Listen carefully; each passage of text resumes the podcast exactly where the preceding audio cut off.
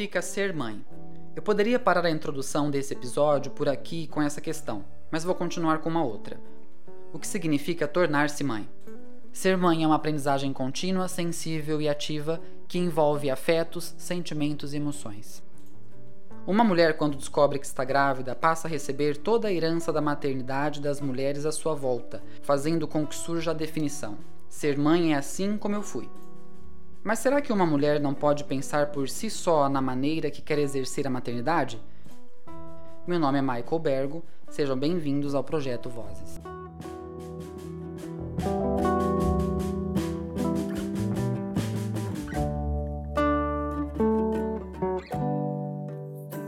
A Gabriela, que é bióloga, foi atravessada por muitas questões quando descobriu que estava grávida da Isis e mesmo invadida por inúmeras informações de como deveria ser agora que teria uma filha, decidiu sustentar a individualidade de tornar-se mãe da maneira e na medida que desejava, desde a escolha do parto natural até o exercício diário da maternidade. Conheça a Gabriela por sua própria voz.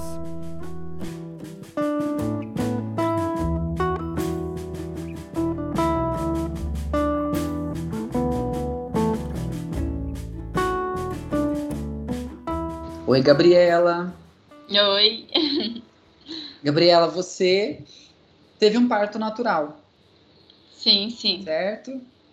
Quando foi que você começou a pensar em parto natural? Foi antes mesmo da, de você descobrir que estava grávida? Ou foi depois? Como é que foi isso? Não, na verdade eu nunca tinha pensado a respeito de tudo isso até a gestação chegar para mim, né?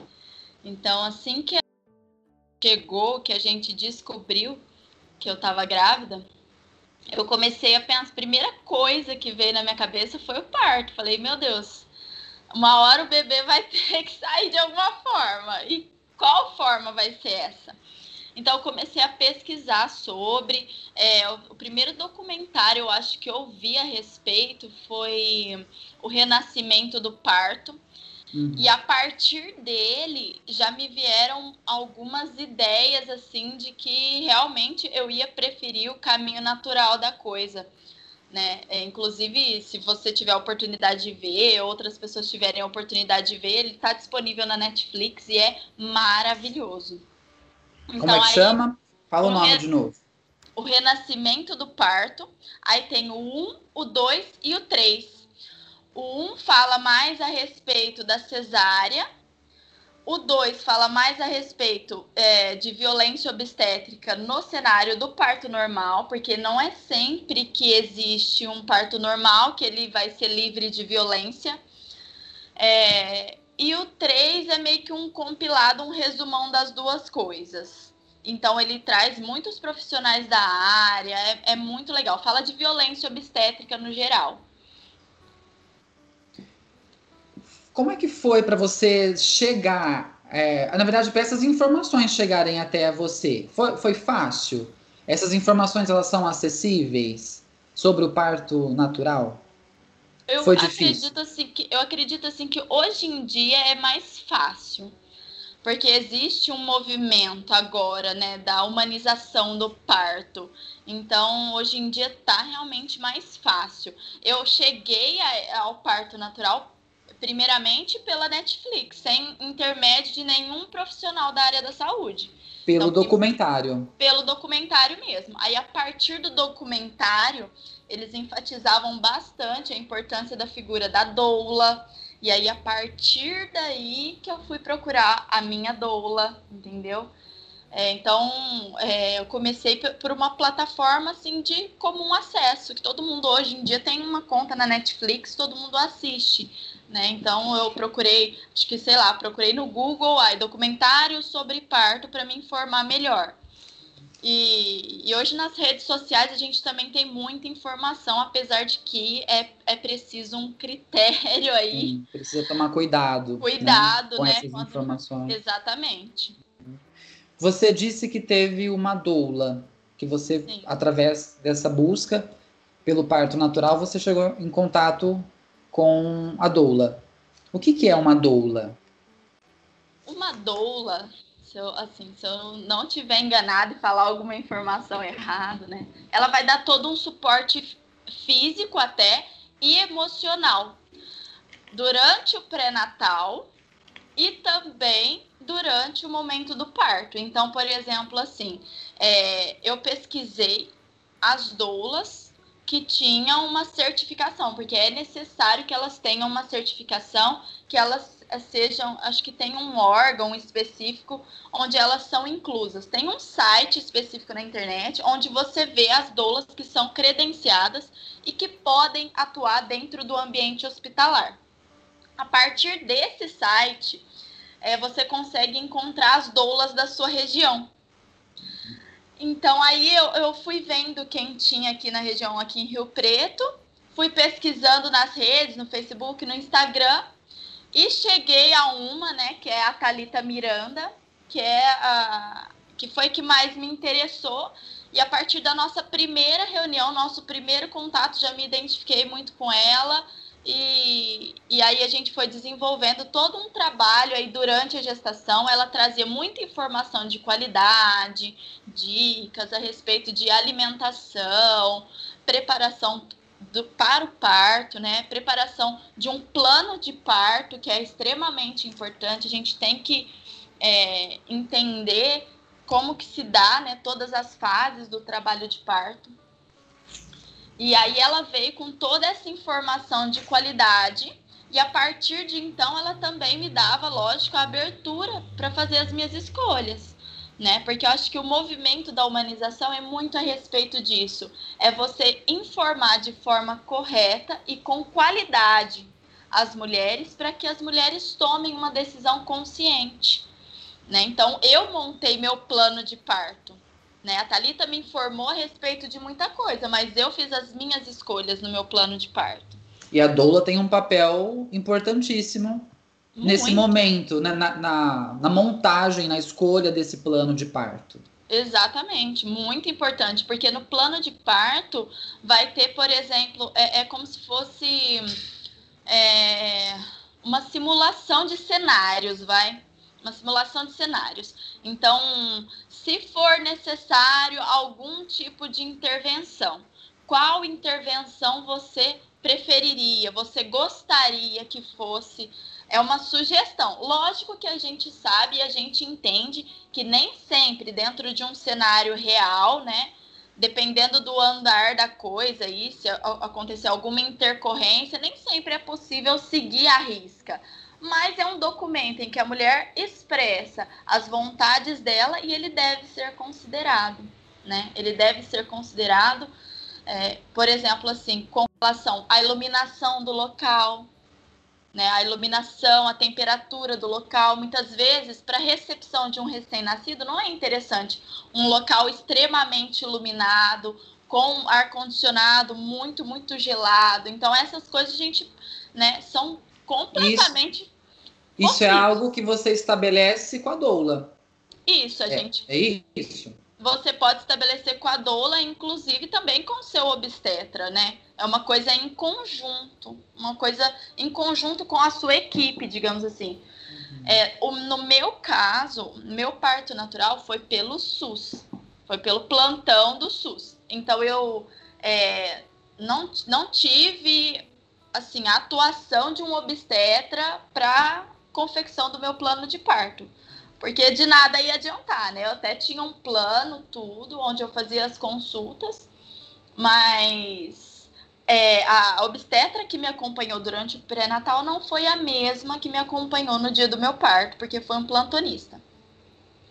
Então, o meu plano de parto foi elaborado basicamente eu, o meu acompanhante, isso é fundamental. O acompanhante também é importantíssimo de saber das suas escolhas, porque ele vai estar tá lá, ele vai te apoiar em um momento que você vai estar tá inundada de hormônios e de sensações ali. Dores, né? Com muitas dores, então é, a, a doula e o acompanhante têm um, um papel fundamental nesse momento. A doula, ela começa a participar lá no início da gestação, quando você entra em contato com ela, e ela vai até a sala de parto. Isso. Assim, ela entra. Vezes, ela entra, ela entra. Assim, é, toda gestante tem direito a um acompanhante, Mas nesse caso, a doula não é considerada acompanhante. Então, por exemplo, no meu caso, comigo estavam a doula e o Vitor, que é meu parceiro.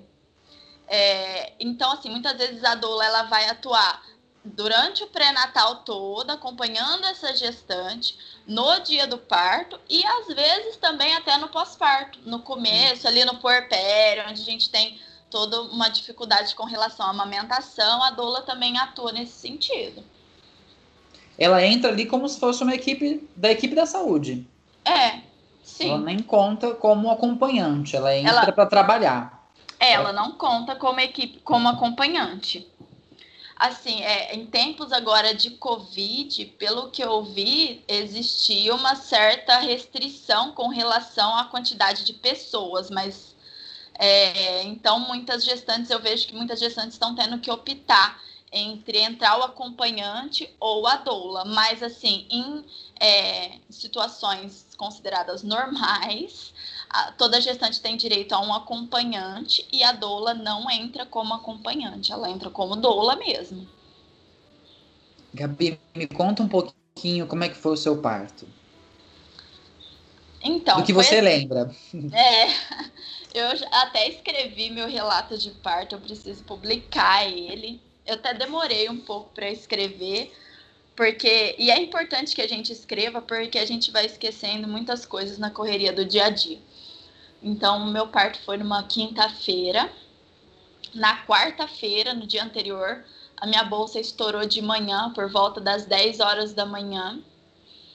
E aí, quando a bolsa estourou, eu não tinha nenhuma contração ainda, ou seja, eu não estava em, em fase ativa do trabalho de parto. Eu fiquei esperando e basicamente as contrações foram começar mesmo no outro dia. Então, assim, já a gente já tira da cabeça aquele cenário de que estourou a bolsa e sai correndo para o hospital. Nem sempre é necessário. É importante a gente ir desmistificando algumas coisas, né? Exatamente. Até porque cada mulher é uma mulher, cada gestação é única, né? Exatamente. E vai acontecer de uma forma diferente. Exatamente. Então, assim, lógico que é extremamente importante um acompanhamento, né? Então, o tempo todo a Isis foi acompanhada.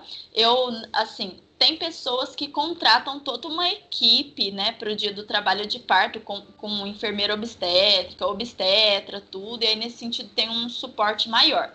No meu caso, eu contratei a doula e também uma obstetriz que me acompanhou só no dia do parto, né, para que a gente soubesse a melhor hora de ir para o hospital, né, a partir de um um certo momento aí do trabalho de parto, ela me avaliou e falou assim: não, ó, agora eu acho interessante você ir para o hospital. Então, assim, é, basicamente eu fui para o hospital só por volta das três horas da quinta-feira. Então, olha para você ver, foram mais de 24 horas de bolsa rota. Se eu não me engano, no total foram 30 horas de bolsa rota. E aí, com o acompanhamento, né? Ela, essa obstetriz estava me acompanhando o tempo todo acompanhando os batimentos da Isis, me avaliando, tudo. A gente estava em contato o tempo todo e também com a doula em casa. Eu fiquei em casa até esse momento antes de ir para o hospital. Aí eu fui para o hospital na quinta-feira por volta das três e a Isis nasceu, na verdade, à noite, às 8h50. Então, fiquei todo esse tempo lá no, no hospital, em fase ativa, tendo várias contrações ali. Era um dia que o hospital estava muito, muito, muito lotado. É, era virada de lua. Então, muitos bebês estavam nascendo. E, e assim, a, é, o, o médico que me recebeu, ele não foi lá muito amistoso. Sério? Queria, é, não foi lá assim dos mais simpáticos, ficou me dando bronca por causa do tempo de bolsa rota e não sei o quê. Só que a gente estava sendo acompanhado, estava tudo bem. E ele queria me transferir para Santa Casa, né? Porque lá, eu, se eu não me engano, é o hospital de referência para gestantes de baixo risco. O HCM é muito próximo aqui de casa, então por isso a gente foi para lá. E aí, nesse tempo, como tinha muita demanda de muitas pessoas, o parto foi evoluindo, foi evoluindo. No tempo que ele falou assim: "Ah, vou chamar uma ambulância para você para te transferir". Na hora que ele voltou, a Isis já estava coroando e já estava quase nascendo. Teria que ser ali mesmo, não ia dar tempo. Prática, quase que, que ela nasceu assim, na, na sala ali de. Ah, esqueci o nome da sala lá. Mas ela quase que não nasceu no centro obstétrico. Ainda tive que ir pro, para uma sala, para um elevador. Aí eu já não lembro o caminho muito bem, porque eu já estava louca de hormônios.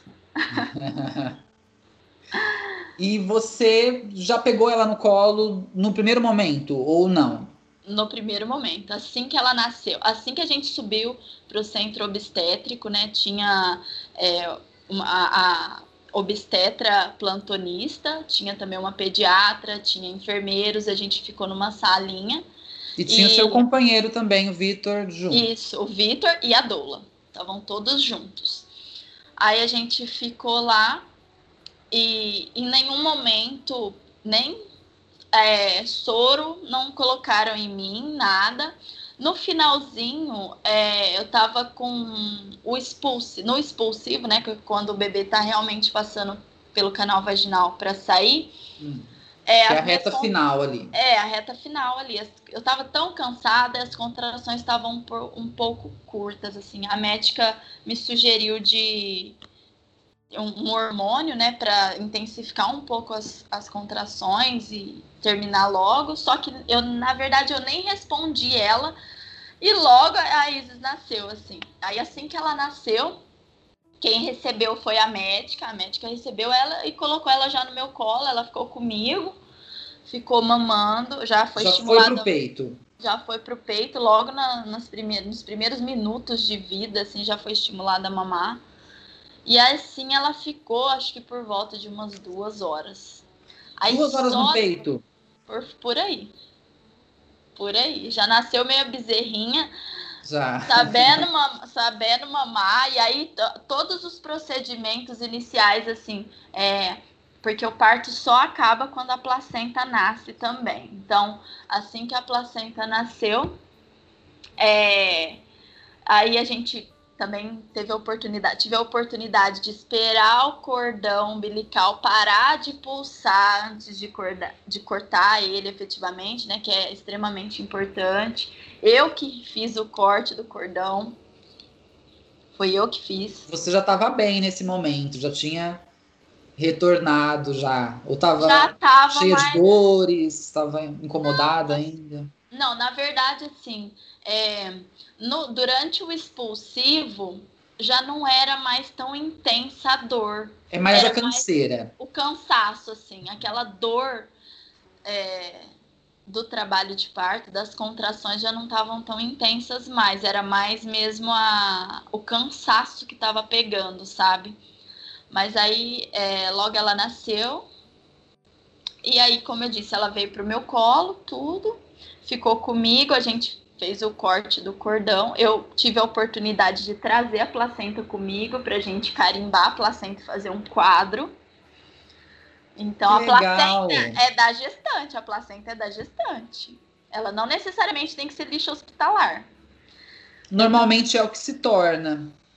Se é. torna lixo hospitalar. É, e é um órgão assim, é um órgão único, porque ele é criado, né, durante a gestação, vai nutrir o bebê ali durante nove meses, tem uma, tem uma função.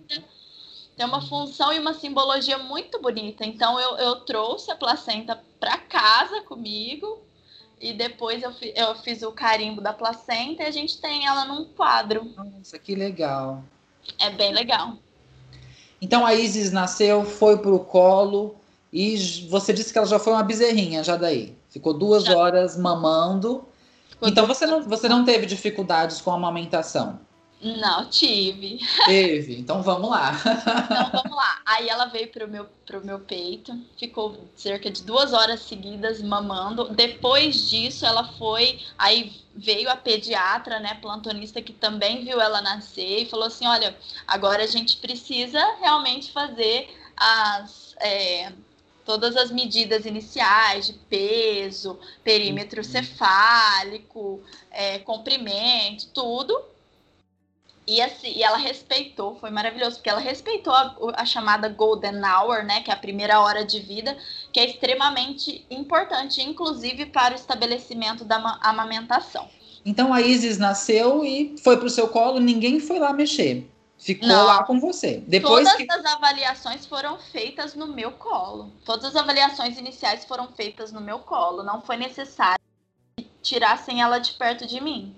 Uhum. Isso é algo muito interessante também. É muito, muito, porque... Interessante porque o que costuma acontecer é a criança nasce, já levam ela para pesar, né? Para fazer um monte de coisa. Antes do colo da mãe. Na verdade, o colo da mãe é a última coisa. E às depois, vezes, horas e horas depois, exato, assim, exato. aquele. O bebê que acabou de sair daquele ambiente super aconchegante, né? E que tem um acolhimento maravilhoso, que é o útero, né? Não tá entendendo ainda muito bem o que, está acontecendo, né? E, e, precisa desse acolhimento. É importantíssimo essa Golden Hour para estabelecimento da amamentação, estabelecimento vínculo mãe-bebê, para esse bebê se sentir calmo, acolhido. A forma como ele chega ao mundo, né? Eu vejo assim, a forma como ele chega ao mundo. Uhum. É, o nascimento é um trauma, né? Porque o bebê tá lá gostosinho, quentinho, e de repente, pluft. Me nascer. tiraram daqui, tá frio aqui fora, tá, ou tá muito quente. É. Né? Então, é, é vivenciado como um trauma também para o bebê, e o melhor lugar para ele ficar é o, é colo, o colo da mãe, né? É o que vai apaziguar as angústias dele ali no momento. É, e mesmo quando não for possível, quando a mãe tiver algum acometimento, alguma coisa assim, tem o colo do pai também para dar um carinho, para dar esse vínculo inicial. Exato. Né? E, enfim, aí ela foi né, fazer as medidas iniciais. Logo nesse primeiro momento aí que ela mamou essas duas horas seguidas, ela já machucou meu peito. Meu Deus. Como você perguntou das dificuldades da amamentação. Ela, assim, eu não tive dificuldade nenhuma para ensinar a Isis a mamar. Ela já nasceu sugando muito bem. Só que assim, o tecido mamário, ele não está acostumado com essa sucção do bebê, com a acidez da saliva, essa mecânica da amamentação. O meu peito era um bico plano e o outro invertido, então não tinha aquele bico de peito padrão, né, assim, entre aspas. Era um de um jeito e outro do outro. Era tudo, tudo diferente. E eu não tinha um bico assim formadinho certinho, mas isso não impede em nada a amamentação e hoje eu sei disso, né? Era o que eu ia te perguntar agora. Inclusive vivi na pele isso. O tipo do, do mamilo não influencia em nada. O bebê ele abocanha a auréola toda para fazer uma sucção efetiva. Mas assim, de qualquer forma, a pega dela estava correta só que esse atrito inicial, enfim, essa sucção tão intensa num tecido que não é que não estava acostumado a receber essa acidez da saliva, esse atrito, machucou, né? Chegou a machucar. Não cheguei a ter fissuras exatamente, mas assim, a pele do mamilo ficou na carne viva e era muito dolorido. Meu Deus. Machucado.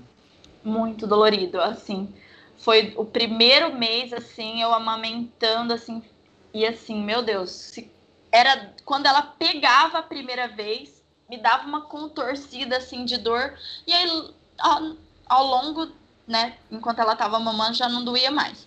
Então, aí eu fiquei esse primeiro mês, assim, com dores tal, com esse mamilo machucado, mas o que eu fiz, o que eu fiz e que eu recomendaria para outras pessoas de fazer é assim, eu vivi como uma índia nesse primeiro mês assim, é, porque qualquer qualquer roupa no peito ali incomodava, né, e dificultava a cicatrização.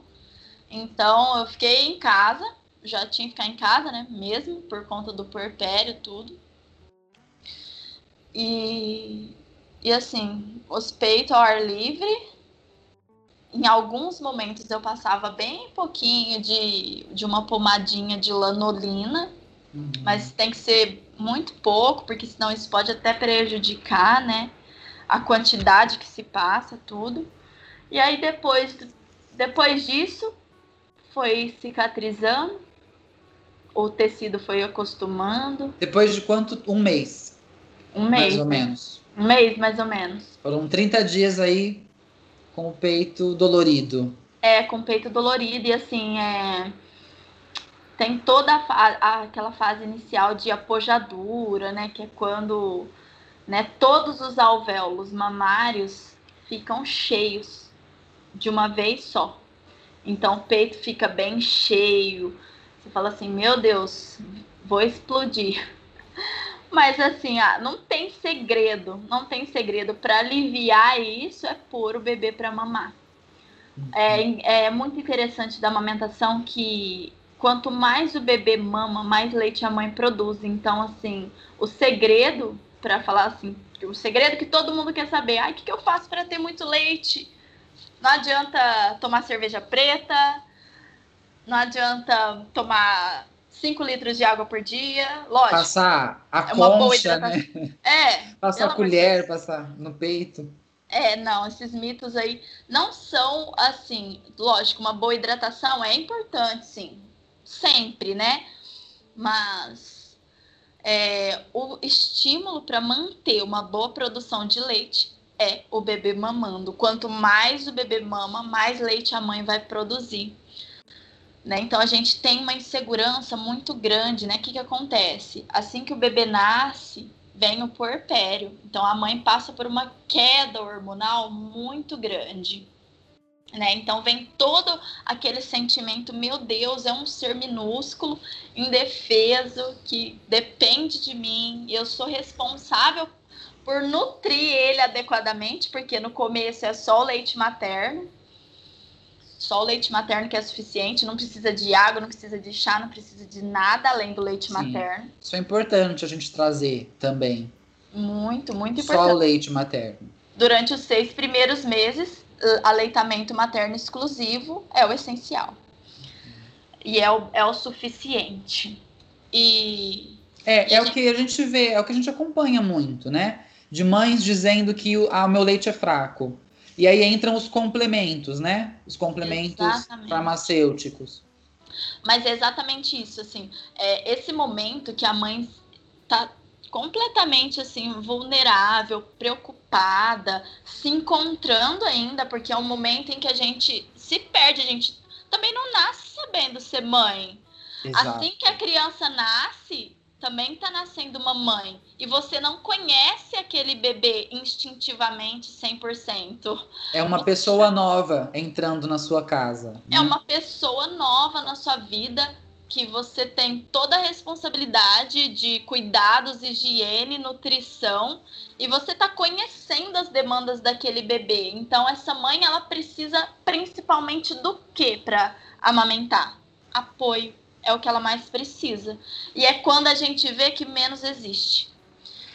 Porque essa mãe fragilizada, muitas vezes ela vai até o pediatra, ou então ela vai, é, sei lá, recebe visitas na casa dela e ela começa a ouvir o quê? Ah, mãe, eu não sei se tá certo isso, esse bebê mamando de 10 em 10 minutos, mamando de meia em meia hora, esse tempo todo no peito, dormindo super pouco. Será que isso tá certo? Seu leite não tá sendo suficiente, seu leite é fraco, seu leite não tá sustentando o bebê. Tudo isso é nesse momento na cabeça das mães muito complicado, porque a gente se sente assim, meu Deus, né? O é, que, que eu posso fazer? Eu não quero que meu bebê passe fome de jeito nenhum então é onde muitas vezes muitos pediatras recomendam a, o uso de fórmula de forma indiscriminada, sem avaliação de amamentação, sem avaliar a pega do bebê, avaliando somente esse bebê por números, né? É, avaliando e colocando regras pré-estabelecidas que eu nem sei eu acho que não tem fundamento nenhum, na verdade, de que o bebê tem que engordar exatamente de 20 a 30 gramas por dia, ou hum. então é, tem que mamar de 3 em 3 horas. Então, todas essas regras, todas essas. É, atrapalham muito tudo isso. Atrapalham muito e criam mitos e criam insegurança. A mãe, ela, para ela, ela amamentar, para ela se sentir confiante para nutrir esse bebê, ela tem que sentir que o leite dela é suficiente. ela tem que sentir que o bebê precisa dela, daquilo e que aquilo é o melhor, né? É, ninguém fala assim, nossa, seu leite é maravilhoso, seu leite é suficiente, ele tem todos os anticorpos para o seu bebê, especificamente para o seu bebê. E nenhum leite artificial vai substituir isso. O seu leite é maravilhoso, continua, que tá maravilhoso, assim, é muito difícil encontrar quem apoia a amamentação, inclusive pediatras principalmente, é difícil a gente encontrar. Sim. E o amamentar, ele é de extrema importância, né? Não somente por nutrir e saciar a fome do bebê, né? Mas ele também oferece alento, oferece Exatamente. um apaziguamento das angústias, dos, dos terrores, né? Exatamente. Que o bebê vive naquele momento. Na amamentação também, no momento do amamentar, né? Existem as trocas de olhares entre a mãe e o bebê, né? E é, um, é uma criação de vínculo. Sim, esse, esse primeiro é uma momento, criação de vínculo. como eu disse, é, o bebê não entende que ele saiu do útero logo de cara, assim, na verdade, demora um tempo para o bebê entender que ele é um ser desconexo da mãe. Que ele é outro ser. Porque no começo existe aquilo que a gente chama de esterogestação. Então o bebê ele saiu do útero, mas ele ainda não entende que ele é outro ser além da mãe. Ele quer o quê? Ele quer aquele conforto do útero. E onde ele vai encontrar esse conforto do útero? No colo da mãe. Ele vai encontrar no colo da mãe, ele vai encontrar na hora que ele está sendo amamentado, sugando o seio materno. É nesse momento. Então, muita gente nesse, nesse começo também. Eu lembro certinho na maternidade, tinha uma outra mãe comigo que. E, e a, ela já estava achando assim: meu Deus, esse bebê vai ficar mimado de O tanto seu bebê? colo. Não, O seu não bebê? o meu, o dela Ah, tá. né? Porque nesses primeiros momentos o bebê chora o tempo todo, o bebê quer mamar o tempo todo, né? E a gente fala assim, meu Deus, como é possível querer mamar tanto? E, e às vezes quer mamar, às vezes quer, quer se alimentar, às vezes quer só sugar o peito, que é o que a gente chama de sucção não nutritiva, às vezes quer só o quentinho do colo. Sim. Então, é, não existe isso de que colo estraga a criança, que o bebê Exato. vai ficar mimado, que vai ficar, é, sei lá. Não existe isso. Sim. E todas essas questões em volta da amamentação e dessa criação de vínculo, elas são extremamente importantes para a constituição psíquica do bebê também, né? Muito, muito, muito. Muito. O bebê se sentir acolhido, se sentir amado desde esse primeiro momento. Falar assim: nossa, olha, cheguei. Eu saí de um lugar que estava maravilhoso, quentinho, confortável, mas tem outra forma de eu encontrar acolhimento aqui fora também. Tem amor aqui fora também. Tem amor aqui fora também. Não é só terror, né? Exatamente, não é só essa.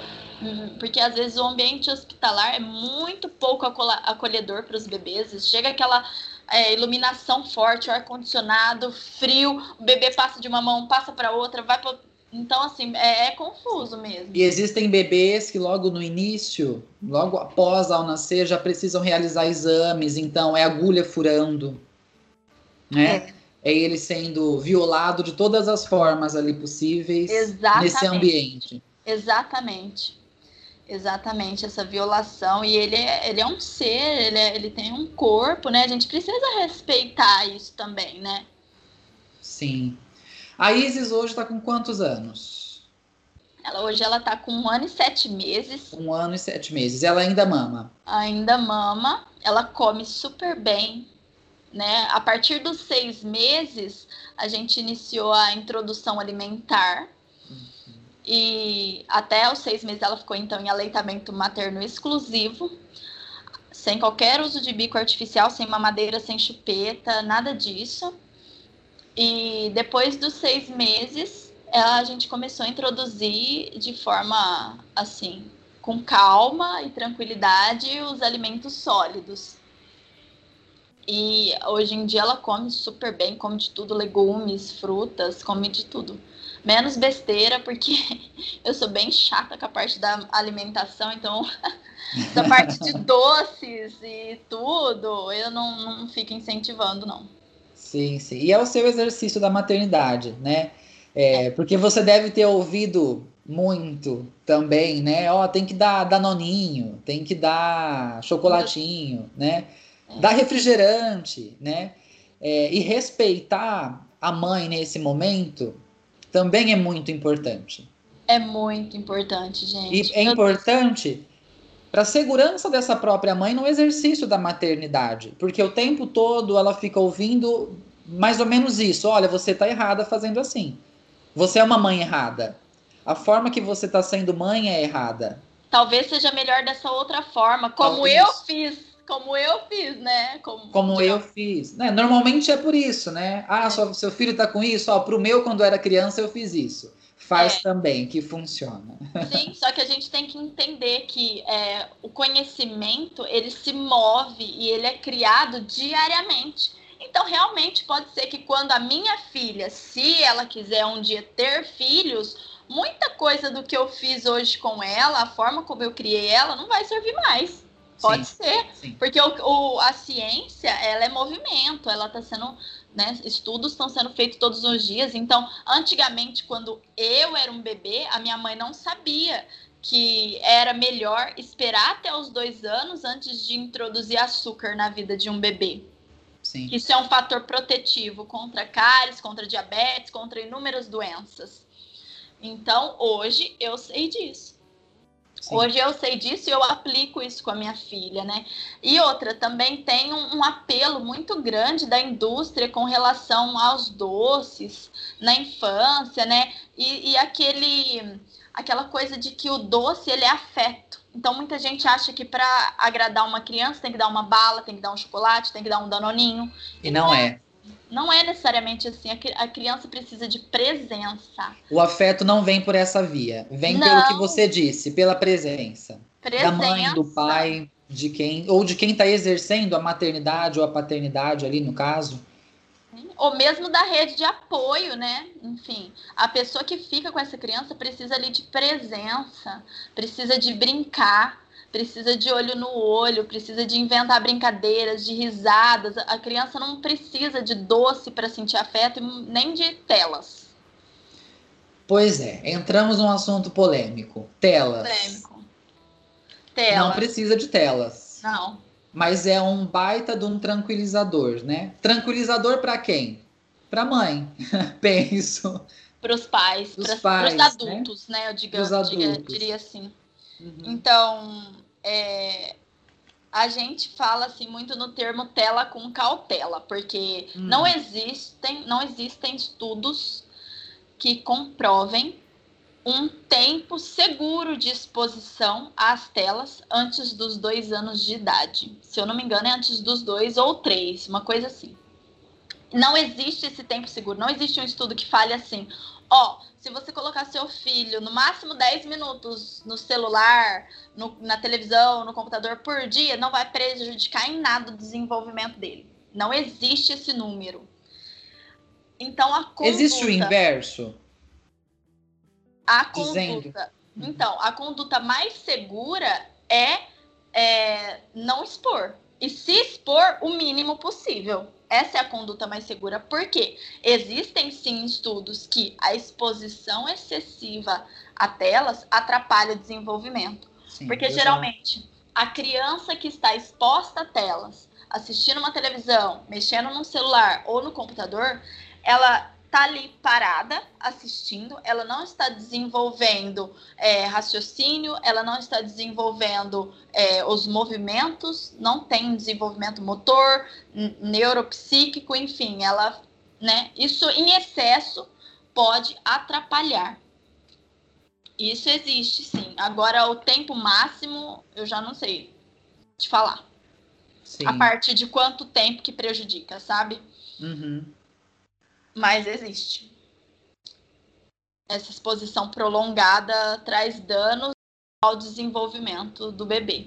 Desenvolvimento neurológico, desenvolvimento motor, ainda mais nesse primeiro ano de vida, né? Que é muito desenvolvimento. A criança aprende muito, ela vai aprender a engatinhar, vai aprender a dar os primeiros passos. E tudo dentro do primeiro ano. Tudo dentro, geralmente, desse Sim. primeiro ano, né? Uhum. E com isso tudo vem vindo questões sobre o tornar-se mãe, porque é, uma mãe se torna mãe ali no momento que ela descobre que está grávida, né? Começa ali, começa, né? É um é. desenvolvimento. Começa o conceito, né? O, o conceito, conceito de mãe, isso. O né? rótulo. Exato, já vem ali, né? Nasce dali. É. E como é que foi sendo para você ao longo desse tempo todo? Como é que é para você ser mãe? Ser mãe é, olha, é difícil definir isso, é muito é difícil definir, porque é muito amplo. Mas Exato. assim, é, eu era mãe já desde a gestação, desde o primeiro dia de vida intrauterina da Isa, eu já era mãe.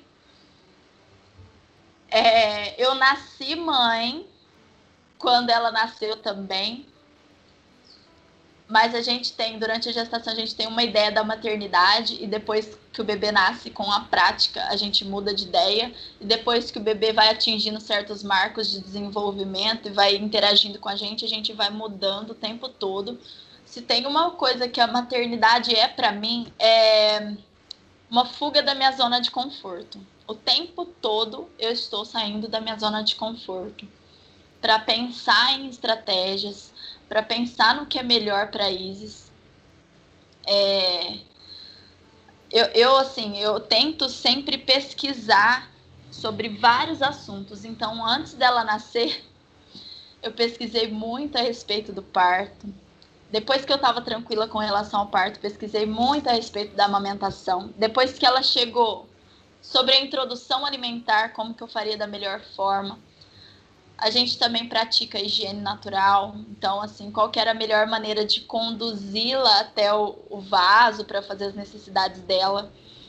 Então, para mim, a maternidade é conhecimento constante e uma tentativa de ser a minha melhor versão. De verdade, eu tento fazer as coisas dentro do meu melhor, nossa rotina no dia a dia e do que eu acho assim que é mais natural e respeitoso a ela também. Sim. É a singularidade de cada mãe, né? É a singularidade de cada mãe. Então, para mim, hoje a gente está em outra etapa. Né? Hoje hum. ela tem um ano e sete meses, então são outros desafios. A maternidade, quando você acha que vai ficar mais fácil, não necessariamente vai ficar mais fácil. Hum, hoje, por exemplo, ela não demanda mais tanto de mim com relação à amamentação. Ela não mama a cada uma hora, a cada meia hora mais, mas ela demanda muita atenção. Ela, ela quer brincar, ela já tem a personalidade dela. Ela está começando a desenvolver a comunicação. Ela quer participar da casa, ela quer eu tô fazendo comida, ela quer fazer junto comigo, ela quer se sentir inclusa no ambiente da casa. E é muito importante nesse momento deixar que a criança se inclua, né? Muito Trazer ela de fato para dentro da casa. E não a tratá-la mais como aquele bebezinho que só mamava e chorava, né? Porque ela já não é mais isso. Ela já não é mais isso, ela tem outra, ela tem curiosidade, ela tem é assim, por exemplo, às vezes é, a gente a gente também tem uma educação tradicional, né? E muito dessa educação tradicional eu tenho que repensar diariamente. Por exemplo, assim, muitas vezes ela quer a minha atenção. E eu preciso fazer alguma tarefa de casa, como por exemplo, pôr roupa para lavar. Mas ela quer a minha atenção, ela demanda a minha atenção, ela chora, ela fala. Vamos, eu estou colocando uma situação hipotética eu percebi com o tempo que não adiantava eu querer direcionar a atenção dela para ela brincar sozinha. Era muito mais fácil eu trazer ela comigo junto para essa tarefa que eu precisava desempenhar do que querer que ela ficasse na tela assistindo um desenho ou que ela dá o brinquedo na mão dela para ela brincar sozinha. Ela queria saber o que eu estava fazendo, como ela podia ajudar. Então hoje, por exemplo, ela pega as roupas, coloca dentro da máquina, vai colocando junto comigo, a gente vai conversando. Então é muito mais fácil, às vezes, incluir a criança nas atividades do dia a dia do que tentar direcionar e falar assim: não, você não pode, você não pode fazer isso, você não pode participar, não e não e não e não, entendeu? A gente ter esse olhar também de permitir a criança participar da casa é, é maravilhoso, assim, maravilhoso. Na parte de alimentação, eu acho imprescindível. Por mais que assim, é, o ato de cozinhar tem algumas etapas que são assim perigosas, consideradas perigosas para a criança, e a gente realmente não deve permitir que a criança seja exposta a perigos, mas tem coisas que a criança pode fazer, tem coisas que a criança pode fazer sob supervisão e ela vai se sentir super incluída, inclusive isso muitas vezes vai fazer com que ela tenha um maior interesse pelo alimento. Então, às vezes, a criança que tem dificuldade em comer uma variedade de alimentos, às vezes está aí uma oportunidade. Se ela ser incluída, né? Ela às vezes ela vê um interesse maior em se alimentar, ela vai ver e falar assim: "Nossa, eu ajudei a preparar esse alimento. Olha que legal". Então, é para mim, é, a maternidade é, é fantástica. Eu tô tendo o tempo todo que me adaptar e repensar situações, assim, atitudes que às vezes são automáticas, né? Às vezes a gente tem atitudes automáticas e eu tenho que repensar e falar assim, não, calma, deixa eu pensar no que é, que, que é bom para mim e que também é bom para ela, que é respeitoso para ela também, porque ela é um ser e ela tem o espaço dela aqui em casa. Sim. É, muitas vezes são automáticos porque algumas dessas coisas pode ser o que foi feito com você enquanto filha, ou que você aprendeu com um colega seu lá na sua infância, que a mãe dele fazia com ele. Exato. E, e, né, e a gente vai aprendendo, né, ao longo ou da vida, vê, ou vai né? ficando, né, com, vai ficando como exemplo, ou que a gente vê, né. É, e a maternidade é a mãe, né, na verdade, a todo momento ela tá tendo que inventar o ser mãe, né? O ser mãe precisa ser inventado o tempo todo. Ele precisa ser reinventado o tempo todo. Por isso que eu falei, me tira da zona de conforto o tempo todo. Se de repente eu tenho um dia totalmente programado e faço as coisas numa cronologia determinada, ela vem com uma demanda diferente, a gente tem que mudar. E assim, é, é, muito importante também, a gente está falando muito da mãe aqui, mas é muito importante também que o pai e a rede de apoio participem com disso certeza, também. Com certeza. São partes, né? A gente está falando da Exatamente. mãe, mas é, não, não deixa de excluir. Não, né? não pode ser excluído, na de verdade. De forma alguma. Na verdade, tem um papel tão importante quanto, com né? certeza, né? Com Porque, certeza. assim, dentro de uma criação, assim, num, num lar, que tem dois parceiros responsáveis por uma, a criação de uma criança, né? Essas, esses, adultos têm que conversar, têm que se entender a respeito do que eles consideram importante para a criação daquela criança. Sim. Então tem que, lógico que as opiniões divergem entre um adulto e outro, mas em alguns pontos, mas a gente tem que se encontrar para a criação daquela criança. Fala assim, olha, eu acho que isso é importante, eu acho que a outra pessoa acha outro ponto importante ser incluso na criação dela e assim vai. Porque aquela criança tá ali, ela tá ela tá submetida à criação de dois adultos, né? Porque Exato. a gente muito da nossa criação, né? É, não só a mãe, né? Ao, mãe. aos dois, ao Exatamente. pai, né? Também. Eles faz, fazem parte da mesma família. É, então, por exemplo, E são gente- responsáveis pela construção da criança. Exatamente. A construção. E assim, quando isso é muito diverso, a criança entra em conflito, né? A criança fica, meu Deus, o que, que é o certo eu fazer? Né? A criança entra em conflito. Então, por isso eu, eu acho que às vezes é, na criação a gente tem que, tem que ter muita conversa entre os adultos, né? Para passar para a criança um cenário assim mais harmonioso e, enfim, que seja respeitoso também para ela. Sim. Gabi, você tem uma linda página no Instagram. Como que você tá lá no Instagram? Fala pra gente, pra gente te seguir lá.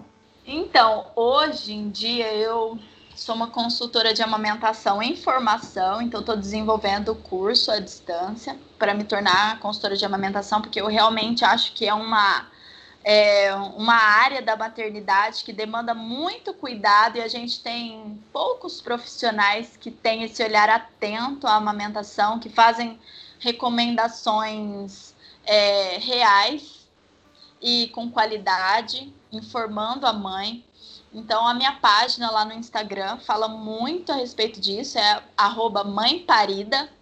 Para quem quiser seguir lá e acompanhar, eu sempre posto conteúdo de qualidade a respeito da amamentação principalmente, mas também a respeito da minha vivência de maternidade. Então já postei lá sobre a introdução alimentar, sobre higiene natural, sobre vários assuntos assim que eu senti que precisavam ser passados adiante, assim.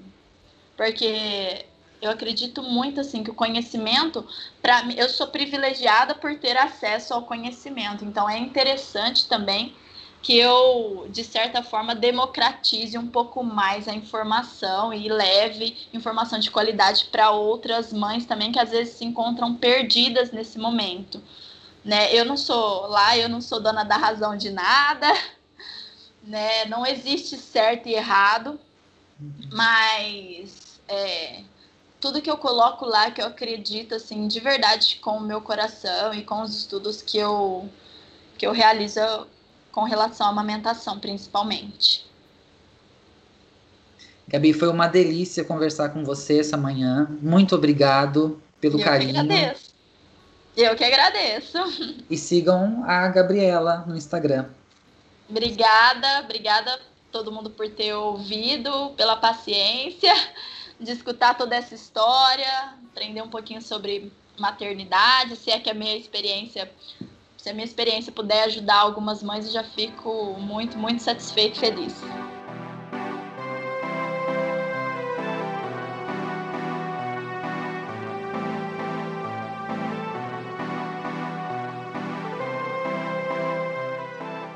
O Projeto Vozes é um podcast editado por Vital Produções.